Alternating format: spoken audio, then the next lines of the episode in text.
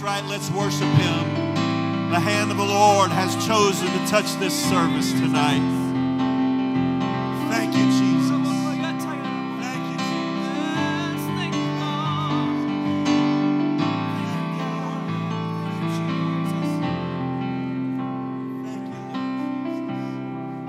Thank you, Lord Jesus. Amen. As you continue to stand, we're going to go into the word of the Lord to the Gospel of John, chapter number 10. Gospel of John, chapter number 10.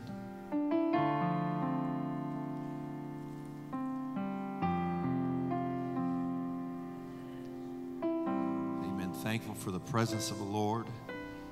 Excited about what God is doing. Amen.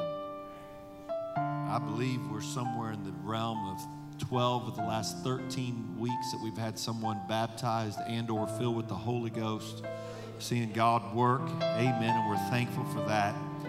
And uh, praying and believing God. You know, summer, summer is difficult because there's so many things that can take our focus. There's so many things happening. Um, families have their kids in ball and all kinds of stuff. And I'm not against any of that.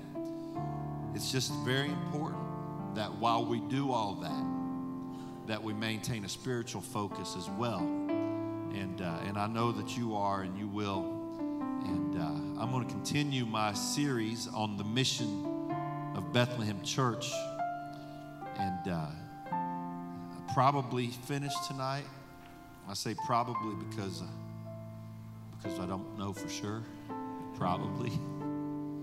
And, uh, but, but we're going to take a, a slight variation because there's a reason, you know, there's a, there's a great book out. And the book is titled Start with Why. Start with Why. And, and the point of the book, I've got it in my office somewhere among, among all the books. And, and one, of the, one of the reasons that book was written is because if we understand why we do what we do, then it makes more sense. It's, it make, has more value to us. And so that's why we've been talking about the mission of the church and why we do what we do, what our purpose is, why we have the cultural, uh, the, the church culture and paradigm that we do. And uh, the Gospel of John, chapter number 10 and verse number 10. It, it would seem strange to talk about the mission of Bethlehem Church and then have a lesson on the mission of Satan. But I'm going to tell you the reason that we have a mission is because the devil's got a mission. And the Bible says that Satan has come down with great wrath because he knows he has but a short time. And that word wrath in the original Greek means passion. With great, the devil has great passion because he knows he has a short time. He's working extra hard because he knows he's running out of time. And we must rise to the occasion.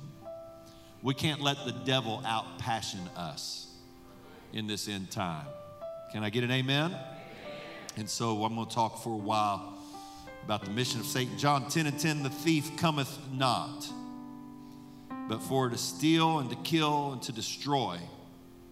I am come that they might have life and they might have it more abundantly. Two totally different missions for two totally different kingdoms. The thief comes not but for to steal, to kill, and to destroy. When the devil shows up, he's got a mission in mind. Amen. Lord, I pray, God, help me to preach and teach your word. Help it to find good ground. Help us to grow tonight in knowledge and understanding, to be better soldiers in your army, better equipped to do your work. God, I pray that you would touch not only those who are gathered here in the sanctuary, but God, those who are in our online audience tonight. God, those in our children's classes, those in our grow classes, those in our youth classes, as well as joining our youth service online. God, I pray, Lord, speak by the Holy Ghost and do your work in Jesus' name. And everybody said, Amen. God bless you. Give the Lord a hand clap of praise as you're being seated tonight. We have spent much time discussing the mission of the church, but we also have an enemy on a mission. And that enemy, we call him Satan. One of my favorite authors when it comes to the subject of spiritual warfare is a gentleman by the name of Ed Stetzer. He said, and I quote, the Bible is a book about war. The war that began in a beautiful garden concludes in a bloody battlefield in Revelation. Who will emerge victorious is not at stake. Who will emerge victorious is not at stake. We know God's going to win. That's already been settled. The stakes are the souls of men. I'm quoting still. The stakes are the souls of men, women, and children of every tribe, tongue, and nation, the tactics or methods of Satan are to cause as much confusion as possible in the minds of believers and unbelievers alike. Jesus said, and we read it as our text in the Gospel of John, chapter number 10 and verse 10 The thief cometh not but for to steal, to kill, and to destroy. I would argue that, that those three different methods that the enemy uses stealing, killing, and destroying are actually a process that the Bible is teaching us about how the devil works. The word steal there actually is a word that means to filch. To filch means to steal small things, it's petty theft, pilfering. It, to, to filch something is to take something small. It's something that, that generally has little value. However, when you take a lot of things that seem to have little value, the value adds up. And so the thief comes to steal, to filch, to pilfer, to take small things. And once he's taken enough small things out of somebody's life, then the next goal the enemy has is to kill. That means to slaughter or to destroy, to, to take life, to slaughter.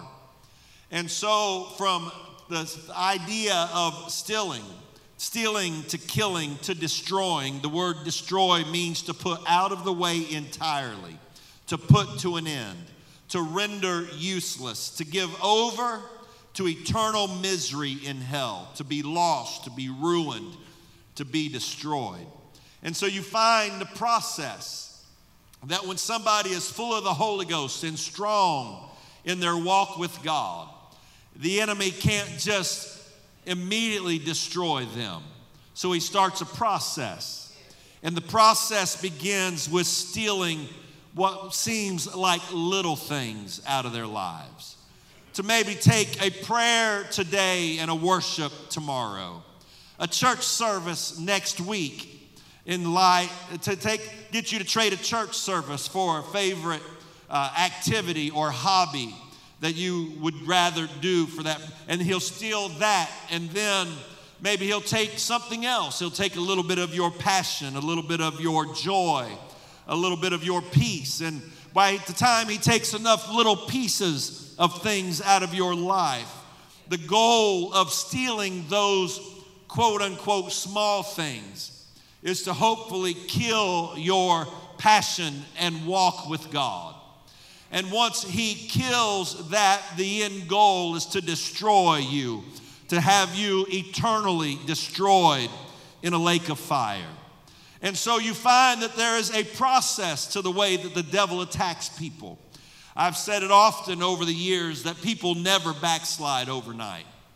It might look like it, they may learn how to act at church like they're on fire for God and everything's all right. And then out, out of the blue, they're gone forever. But that's not how it works. Before somebody backslides publicly, they normally have backslidden privately long before. And it started with this process of killing, steal, of stealing small things, a little bit here and a little bit there. None of us would give up all of our prayer life in one, if the devil came to you and said, Let me have all your prayer life, not one of us with any sense would say, Okay, here it is. But what he'll do is he'll steal it one prayer at a time.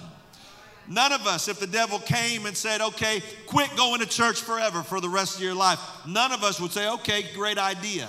So what he does is he steals one service at a time. I would suggest he would be even happy to steal just one portion of a service at a time.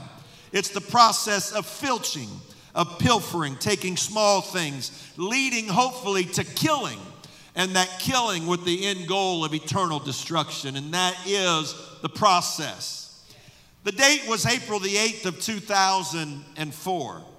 Our national security advisor at the time, Dr. Condoleezza Rice, she made statements to the 9 11 Commission at the Hart Senate office building in our nation's capital. And she included the following remarks in her opening statement. I quote, the terrorist threat to our nation did not emerge on September 11th of 2001. Long before that day, radical freedom-hating terrorists declared war on America and on the civilized world. The attack on the Marine barracks in Lebanon in 1983, the hijacking of the Achille Lauro in 1985, the rise of Al Qaeda and the bombing of the World Trade Center in 1993, the attacks on American installations in Saudi Arabia in 1995 and 96, and the East Africa embassy bombings of 98, the attack on the USS Cole in 2000. These and other atrocities were part of a sustained, systematic campaign to spread devastation and chaos and to murder innocent Americans. Dr. Rice continued by making this striking statement, and I quote The terrorists were at war with us, but we were not yet at war with them. For more than 20 years, the terrorist threat gathered, and America's response across several administrations of both parties was insufficient. End quote. Her statement, the terrorists were at war with us, but we were not yet at war with them, is a statement that I have thought about dozens of times over the years. My brothers and sisters, whether we realize it or not, we are engaged in the war of the ages. We are not the only ones with a mission. Satan has a mission too. And he has been at war with us, even if we are not at war with him. Many would be tempted to think that as long as I stay in my corner and I don't make too much spiritual noise, if I don't worship too much, if I don't pray too much, if I don't get too involved, maybe the devil will ignore me and I won't have to fight like I might have to fight if I were doing and giving more of myself. But my brothers and sisters, you don't have to be at war with the devil for the devil to be at war with you. The book of Zechariah, chapter number three, and verse number one, the prophet of God says, And he showed me Joshua, the high priest, standing before the angel of the Lord. The prophet is seeing a vision of the man of God, the priest standing in front of an angel of God. And then he notices while he's seeing this vision of the man of God standing before the angel of the Lord, he notices that Satan is standing at his right hand to resist him. The word resist means to be an adversary, to oppose. The enemy while the angel, while the man of God is before the angel of the Lord to get direction, to get a word from God, to get to get re- renewed or restored, while the man of God is trying to get what he needs in the presence of the Lord, the devil standing right there at his right hand to be his adversary, to resist him, to oppose him. May I tell you that every time that we come before God, we have to understand that the devil's standing there too. Amen. The enemy of your soul is trying to hinder what you get from God. Amen. When you lift your hands to worship God, you can rest assured that an emissary from the kingdom of darkness is trying to hinder you from getting what you need in the presence of the Lord. When you bow down to pray, when you sit in the presence of the preaching of God's word, just understand that there is an enemy that wants to resist what God is trying to do in your life.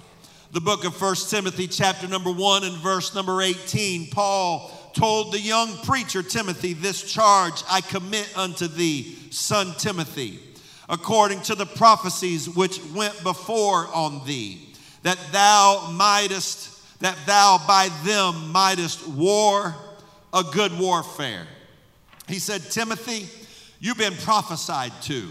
You have had prophecies according to the prophecies which went before upon thee. Can I, can I, can I attack a statement that I think probably all of us, or most all of us, have said at one time or another? Can I, can I do that? And, and I've said it myself, so I'm gonna, I'm gonna try not to get offended at myself. If you try not to get offended at me too. But the phrase, if it's God's will, it will happen, is an absolute lie. Don't ever say that again. I've said it before. I'm planning on never saying it again except to say that I'm not going to say it. If it's God's will, it will happen is a lie. God's not willing that any should perish, but hell has to enlarge herself without measure. The truth of the matter is, Timothy, Paul told Timothy, there are prophecies which went before on you. Men of God have spoken prophecies about your life, Timothy, and what God wants to do with your life and how God wants to bless you. And the reason that they gave you that word was that by them you would war a good warfare.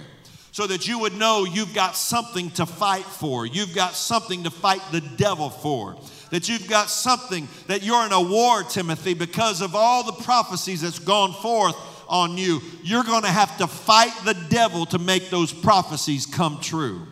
Amen. I get excited when we have men of God come by and they prophesy revival over our church and the blessings of God over our church people. But every prophecy that is ever spoken over your life, your family, your ministry, and your church is a call to war on behalf of the Spirit of God. When God says God's going to bless this church with revival, that's our indicator. That's our call to war by God that there's a revival if we're willing to pray for it and fight for it and reach for it. Amen. When somebody lays hands on you and prays the blessings of God over your life, that is your indicator. God wants to bless me, but I'm going to have to fight hell for it. The man of God in Zechariah was standing before the angel of the Lord and he saw that Satan was right there with him. Amen. Timothy, there's prophecies that's gone forth on your life. You've had a word of God spoken over you, and by them you got to fight. You got a war, a good warfare. He goes on in 2 Timothy 2 and 3 that thou endure hardness as a good soldier of Jesus Christ. There's going to be some difficulties, and you've got to endure them. There's going to be some disappointments, and you got to endure them. There's going to be some wars and some battles and some struggles, but you've got to endure hardness as a good soldier. Why would we be soldiers if we weren't in a fight? Right? Common sense, right? The, one of the least common things in America in 2021 common sense. As a good soldier, you're going to, Timothy, you're in a war. You got to fight this war. You're in a battle. You're going to, you, you have a promise from God on your life. You've got prophecies that have gone forth on you. But that doesn't mean that you won't ever have hard times and that you're not going to have to fight like a good soldier of Jesus Christ. Wayne Hilsden said, quote, God wouldn't have recruited us to serve in his army if there wasn't a war to win. God wouldn't have recruited us to serve in his army if there wasn't a war to win. Now, I, will tell you this that sometimes ministry is a difficult job. And that's not just pastoral ministry, that's just, that's just ministry in general. It's impossible. It's impossible to, to always make everybody happy. It's just, it just is, it's just life. It doesn't matter what you do in, in what field you're in. And this is a good time for me to, I'm, I'm, I'm bringing this because there's a portion of scripture I want to bring a point out of. And it's a good time for me to talk about this because, as far as I know, we don't have any, any uh, issues at this time with unity or rebellion against leadership or any of that. Thank God for that. And, uh, and, and I would knock on wood, but that, I'm, it's bad luck to be superstitious.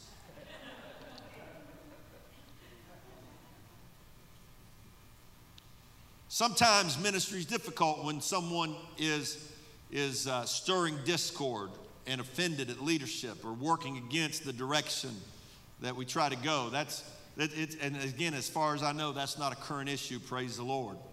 But Paul had a time when there was an issue with him and some member or members of the church, and it bothered him deeply. And, and see, when you work a secular job, you just clock out and you don't worry about it again until the next day. Uh, my dad, my dad worked thir- 35 years, I think, at Chrysler, and he would clock in, and then when his shift was over, he clocked out, and he didn't care if the grass got mowed, if a water line busted, wasn't his problem. If uh, you know, if the electricity went out and the machines got powered down, he slept just the same. It's not the way it is when you're in ministry. The, the, the, the burden of the ministry never goes away, you're never off the clock. And so Paul carried the burdens of division with him, but he had decided not to bring him to the pulpit. 2 Corinthians 2 and 1, but I determined this with myself that I would not come again to you in heaviness. I'm not gonna, I'm not gonna bring it all to you again. I'm not gonna tell, I, I'm, I'm just gonna deal with it outside of the pulpit. I'm going to deal with it in, in, in other ways through prayer, through fasting, through seeking God. And, and I'm not going to I'm not going to bring it. I'm not going to come to you again in heaviness. I'm not going to come to the pulpit always depressed and discouraged and down because something's going on. That's what he's saying. I'm not, I'm not going to come to you. I determined with myself. I told myself, I'm, not, I'm just not going to bring that depression to the pulpit. I'm not going to bring it to the people. And then he takes it a step further in verse 5. But if any have caused grief, he has not grieved me, but in part, that I may not overcharge you all. He said, Somebody caused grief.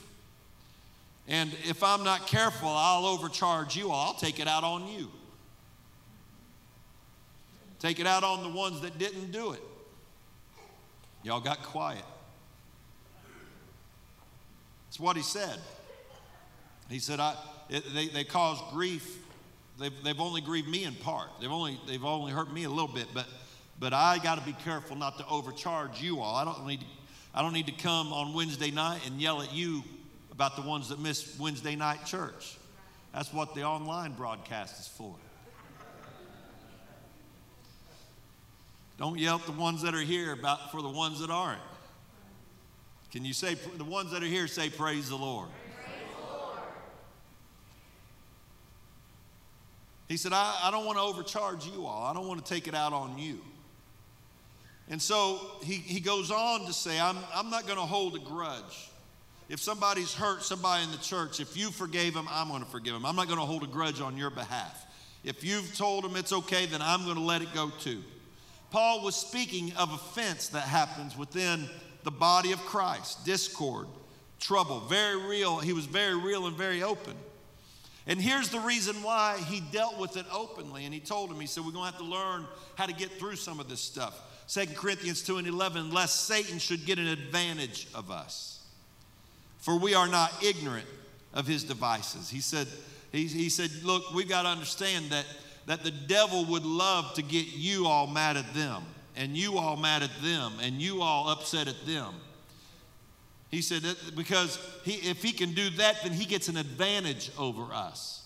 He gets an advantage in the battle. It's like, it's like trying to fight a battle against somebody, and we got one hand tied behind our back, and he's got both hands going. He said, You can't, you got to be careful about those kinds of things getting started in families and church families because it gives the devil an advantage. And, and he said, We got to, have you ever, have you ever, gotten into an argument with your spouse or somebody, and you knew when it was starting that I see already I'm, all, I'm in the Holy Ghost. And you knew when it was starting it was, it was not going to be good. It was a no win situation. I saw one hand go up. They, the, the spouse was looking the other way, so he, they snuck it up. it's like an auction where you blink and, and you know you don't want anybody else to see your bidding, but that's what that was like. I, I saw that all over the place. I got silent amen. I got more silent amens in that moment than I've ever gotten anywhere. I preached to 60,000 people in Ethiopia one time. I got more amens just then than I got that whole sermon, probably. He said, We're not ignorant. We know it's happening. But sometimes just because we know it's happening, we're, we don't stop it. Right? I'll, tell you, and, and my wife's in here, so I'm probably going to get in trouble. I was talking with Brother Luke St. Clair. The worst argument that we ever had in our marriage was the night of Luke St. Clair's high school graduation. We had a, you remember? She, she remembers. Don't you have something back there to go work on for a minute? Somebody back there needs counsel. I think the one that needs counsel is up here right now. We had a family in a, that was coming to our church that had bought a house, and they, they were having a lot of really strange spiritual things happening. And what they found out was in one of the rooms of that house, somebody had committed suicide. And uh, they, they felt like there was this, uh, like a heavy spiritual um, Sister Wilson's going out to intercede for me so I can get through this story without getting myself in trouble. Pray, church, pray.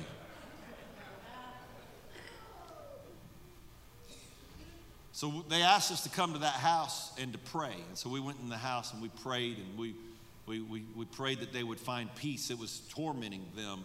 And, uh, and, and they had already bought the house before they knew about it. And so it, it was just tormenting them. And uh, so we went to pray.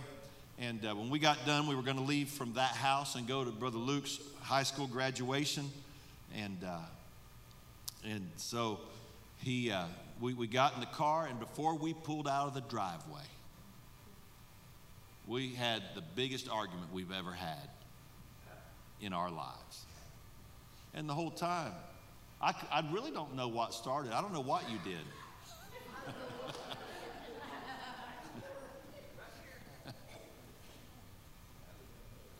but, the, but, but you could, we, could, we knew the snowball was rolling.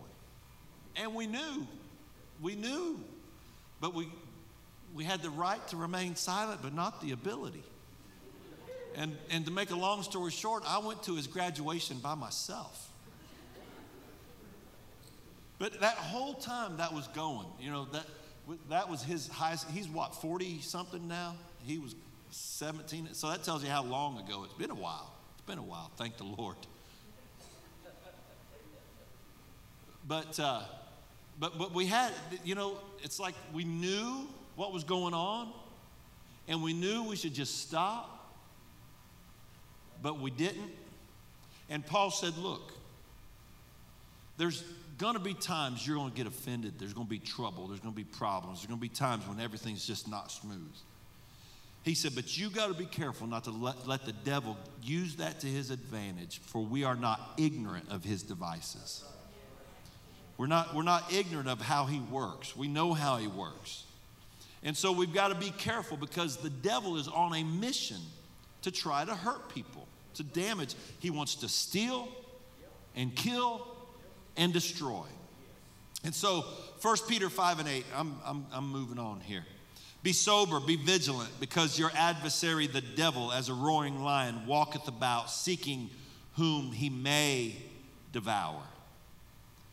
You got to be sober. You got to be, you got to be, you got to be aware. You got to be vigilant. You got to be watchful.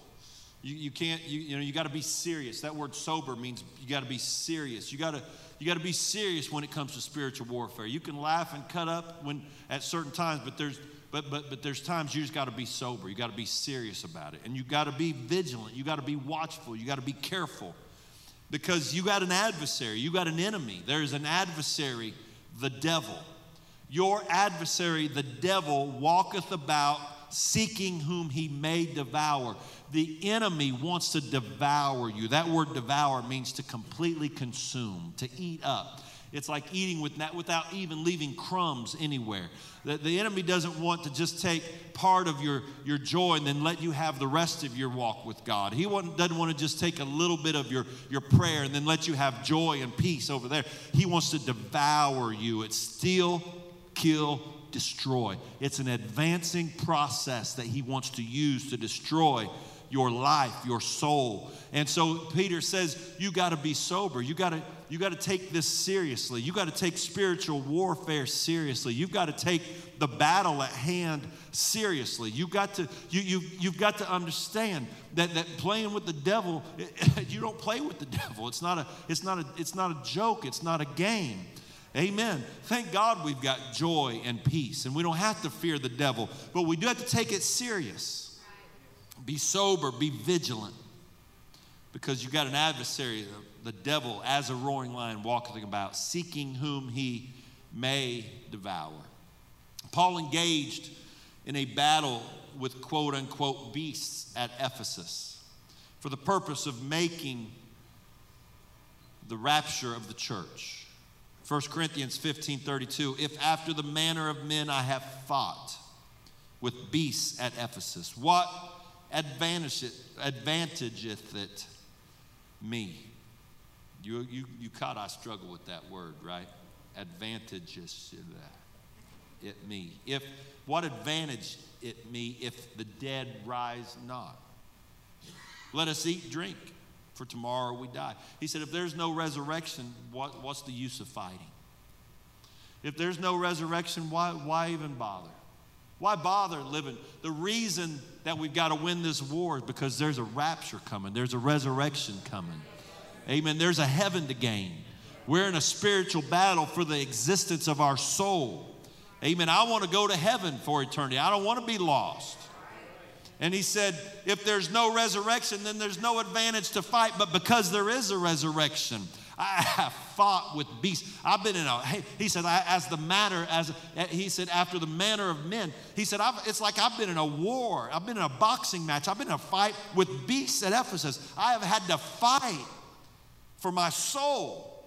I've had to fight to be able to be ready for that resurrection.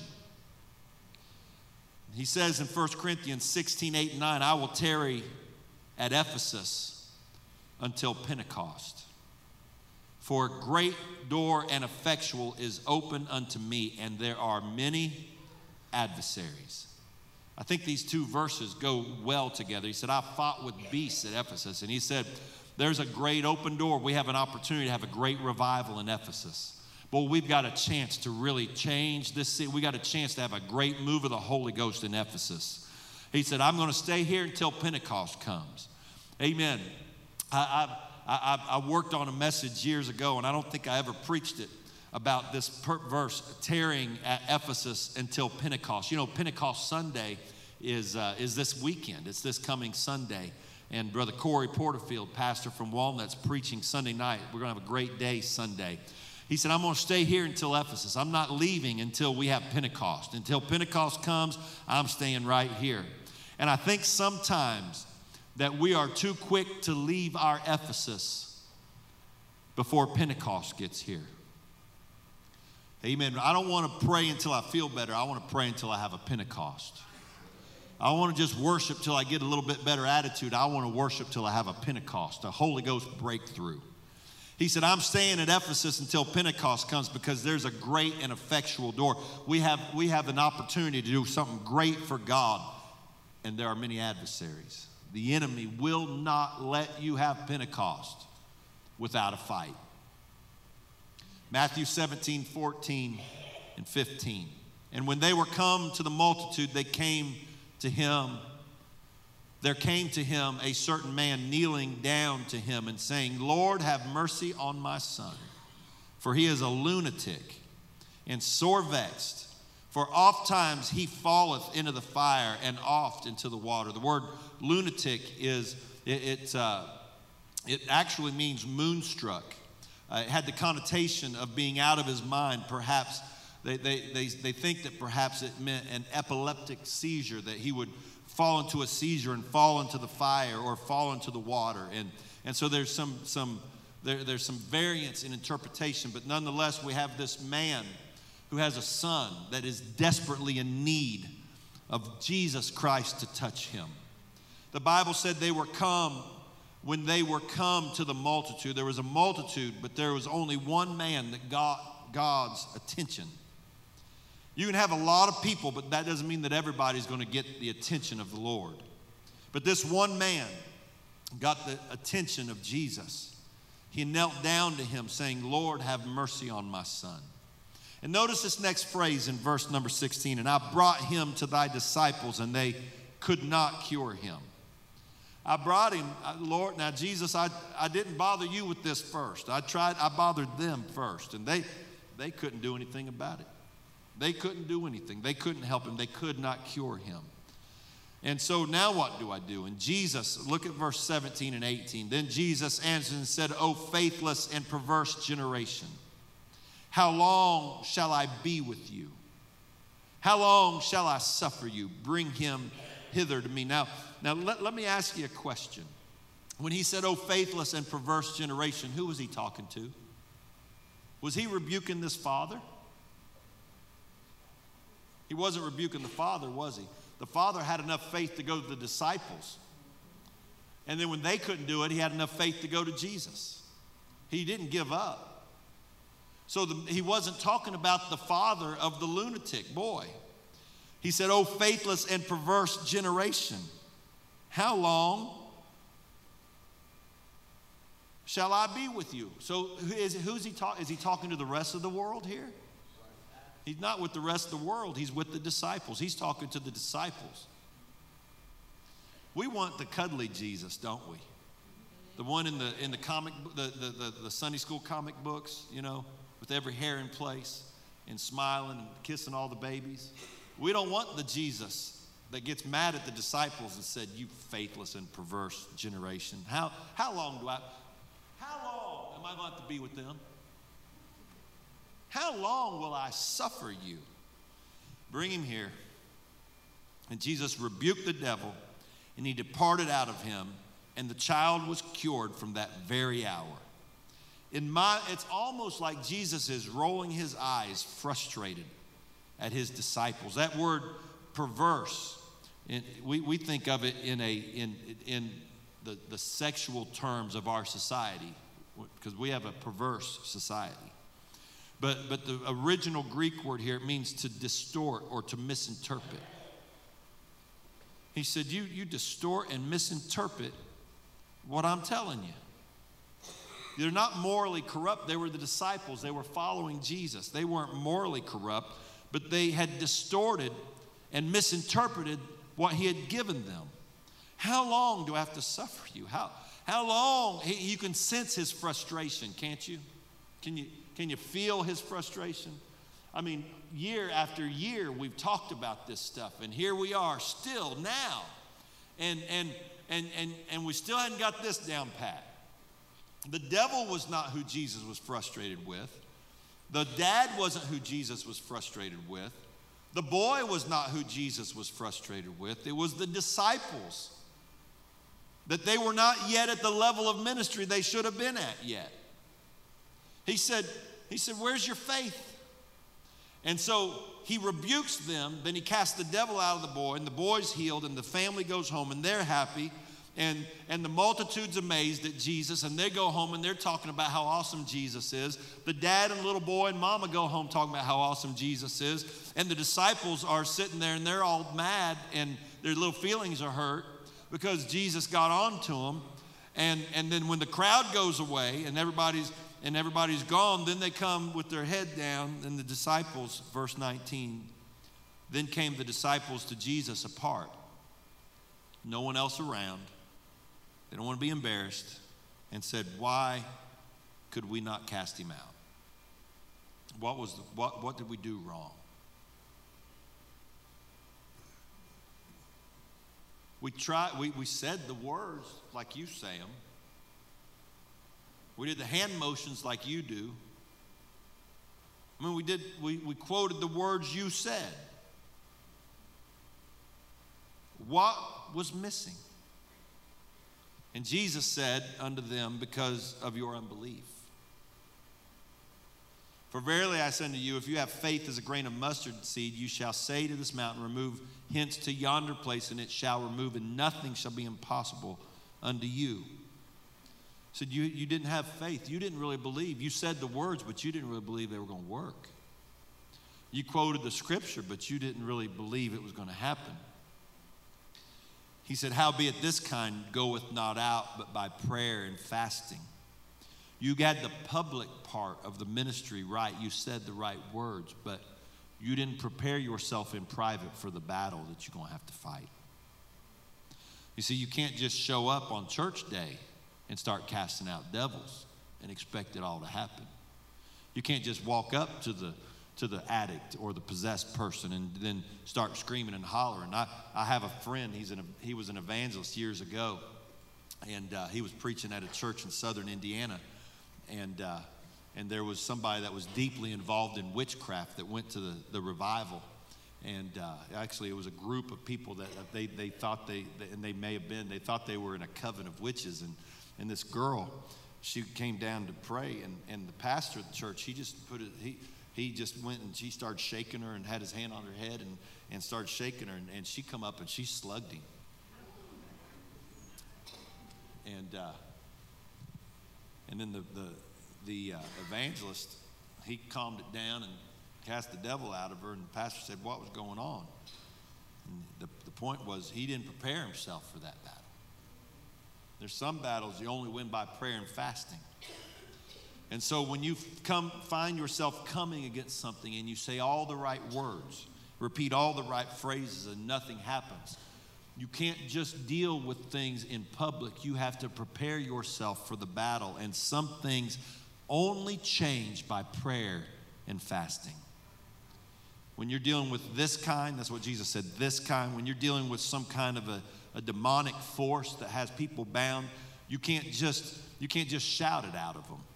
You can't just, you know, you can't just get the oil and put a cross on their forehead with the oil and go and send. Sometimes you have to prepare yourself. And if we're going to really see more people come and be delivered, we're going to have to get really connected in prayer and fasting to break bands off of people's lives. Amen. Can you say, Praise the Lord? Let me go a few more minutes here. Ed Stetzer, again, I quote him. He said, the, They learned, quote, they learned that one size did not fit all in their confrontations with darkness. Faith in God gives a disciple authority to confront because he knows he does not fight Satan in his own strength. Satan doesn't have to tempt us to embrace sinful living that would destroy our weakness. All he has to do is divert our focus. To win the battle, we must value advancement of God's kingdom over our own agenda. Matthew 4 and 1.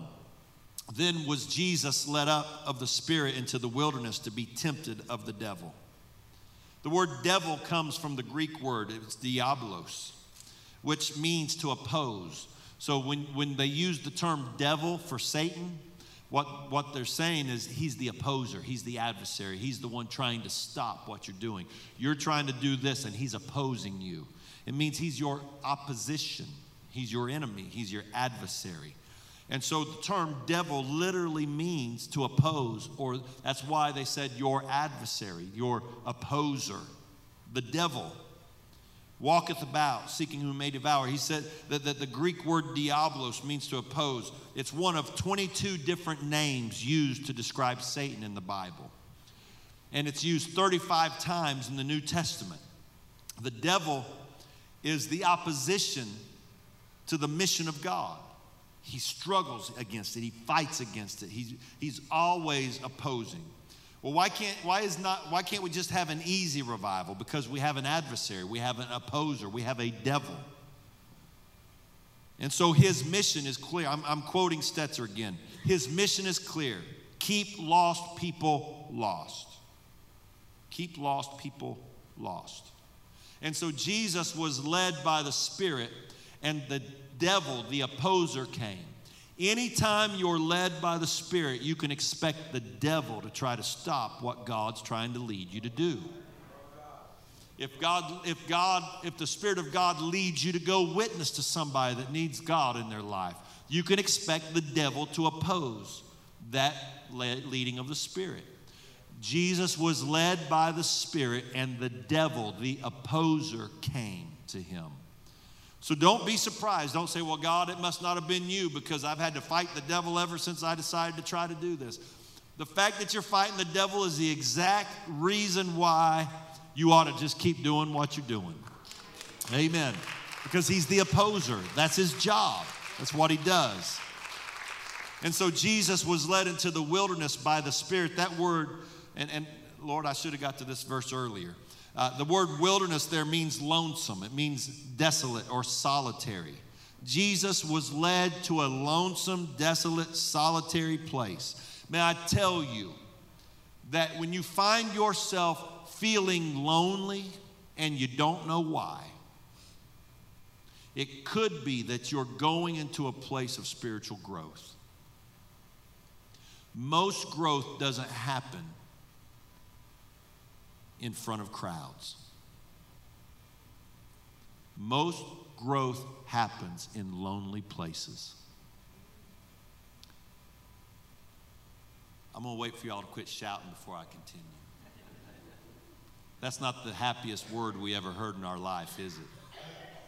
But it is to the people that have been feeling that way and you've been wondering why.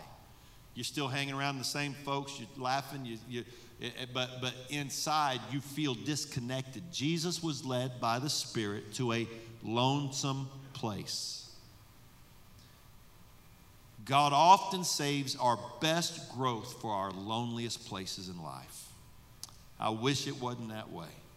But I can take you to the worst times in my life when I felt the most alone, the most isolated. And then on the heels of almost every one of those, I've seen the greatest moves of God. So he was led by the Spirit to a lonesome place. When we get to that place, when we get in those conditions, we think it's the devil that took us there. The devil didn't take you there, he just met you there. Sometimes it's the Spirit that takes you there. Because otherwise, there's too much noise and too much stuff and too much distraction and we can't really hear God because we're so busy with the crowd. And so God leads us by the Spirit to a lonesome place. And when the devil sees the leading of the Spirit taking someone to a lonesome place, he knows they're getting ready to whoop me. And so I got to stop. And so the devil comes. And the devil went specifically to stop what God was getting ready to do. John wrote 1 John 5 21, little children, keep yourselves from idols. Amen. It, that verse seems almost out of place in the notes, don't it? It doesn't seem to fit, but I've got a reason for having it there. He, he, the, the, the apostle lovingly referred to them as little children. He was showing his relationship with them, how much he loved them.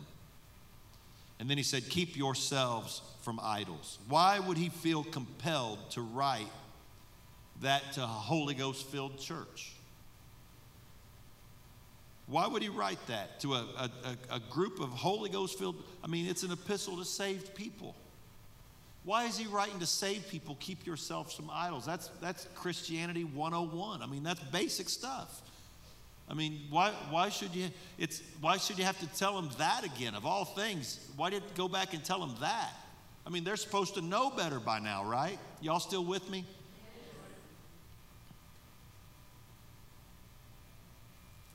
Because it's a common trait of humanity to have idols in our lives. Say, Well, I don't have any idols in my life.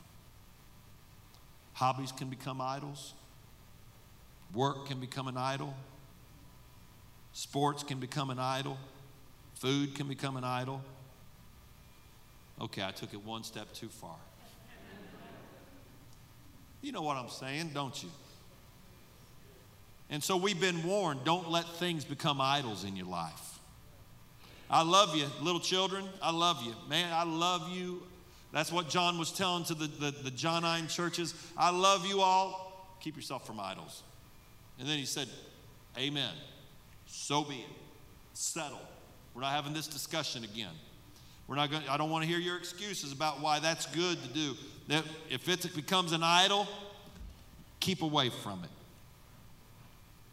No debate, no retort, no answer. Conversation over.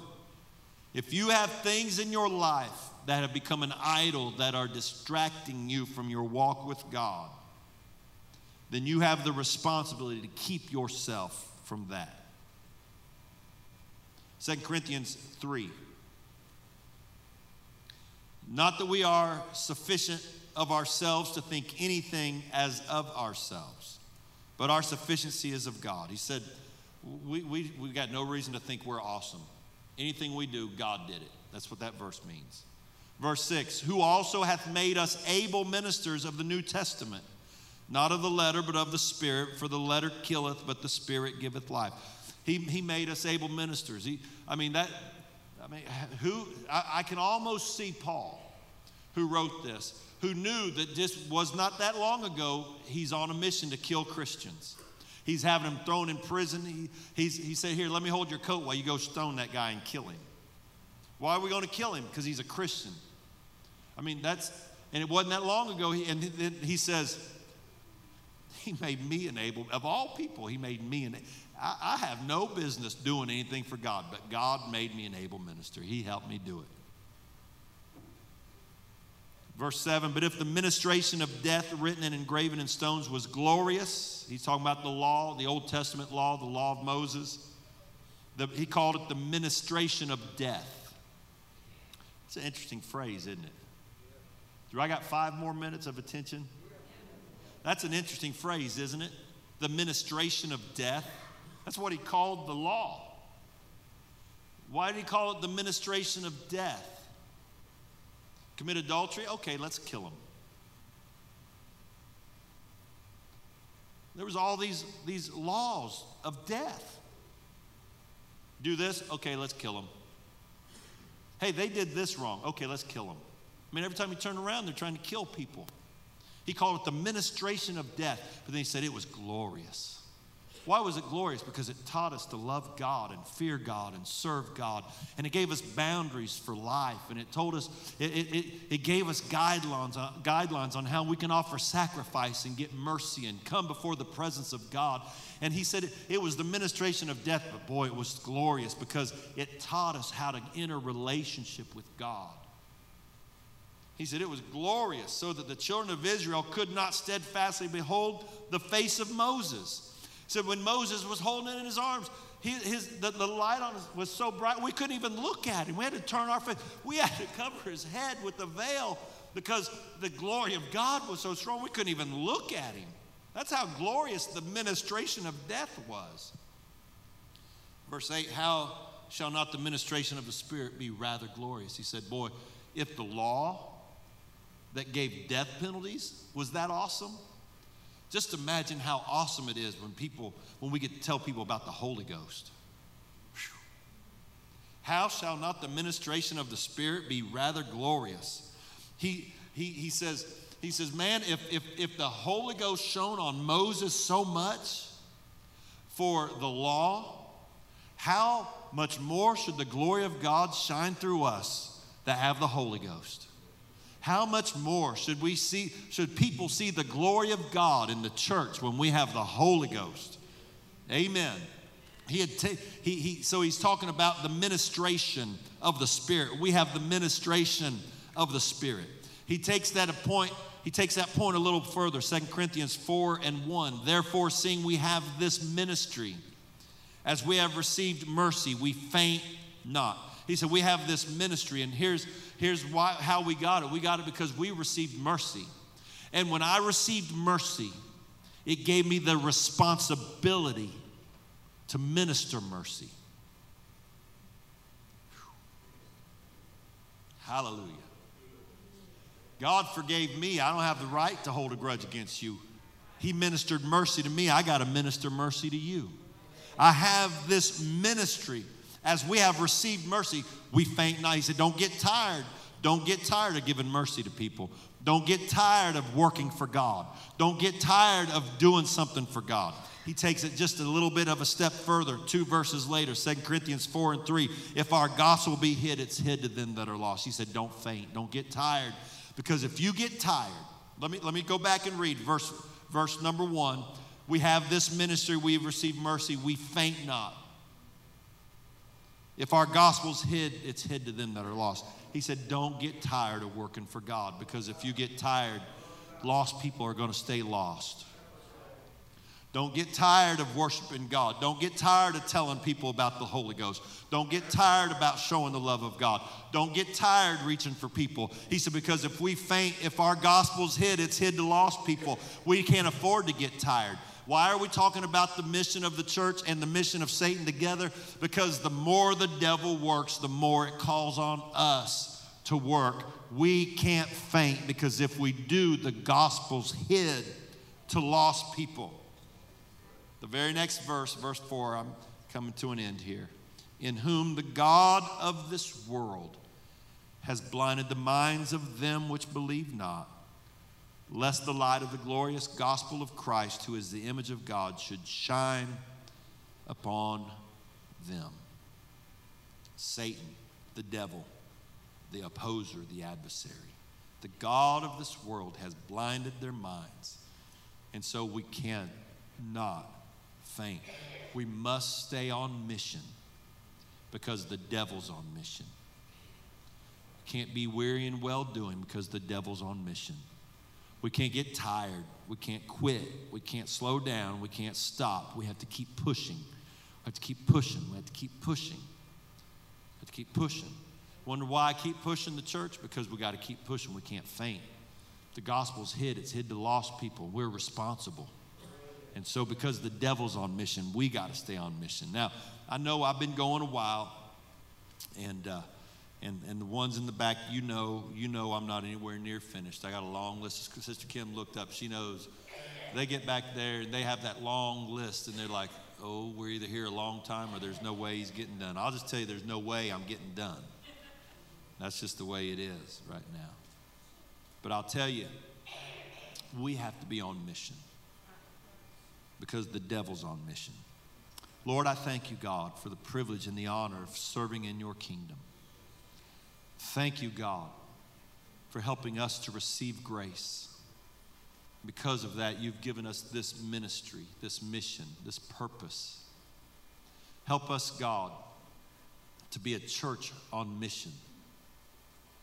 Help us, Lord Jesus, not to become an entertainment capital for Christians that we come to hear our favorite songs and our favorite our favorite testimonies and our and enjoy our favorite people and just turn it into a fellowship source. But God help us to realize that we are here indeed on a mission. We cannot faint. We've got a mission because the devil's got a mission. We got to be on point because the devil's not giving up and he's not quitting. And so, God, help us to be fully committed to the mission of the church, to make disciples and to reach people. Help us, God, to be focused on our duty as the church in this hour. God, help us, Lord Jesus, to be on mission in Jesus' name. And everybody said, Amen. Amen. God bless you. You are dismissed in the name of the Lord.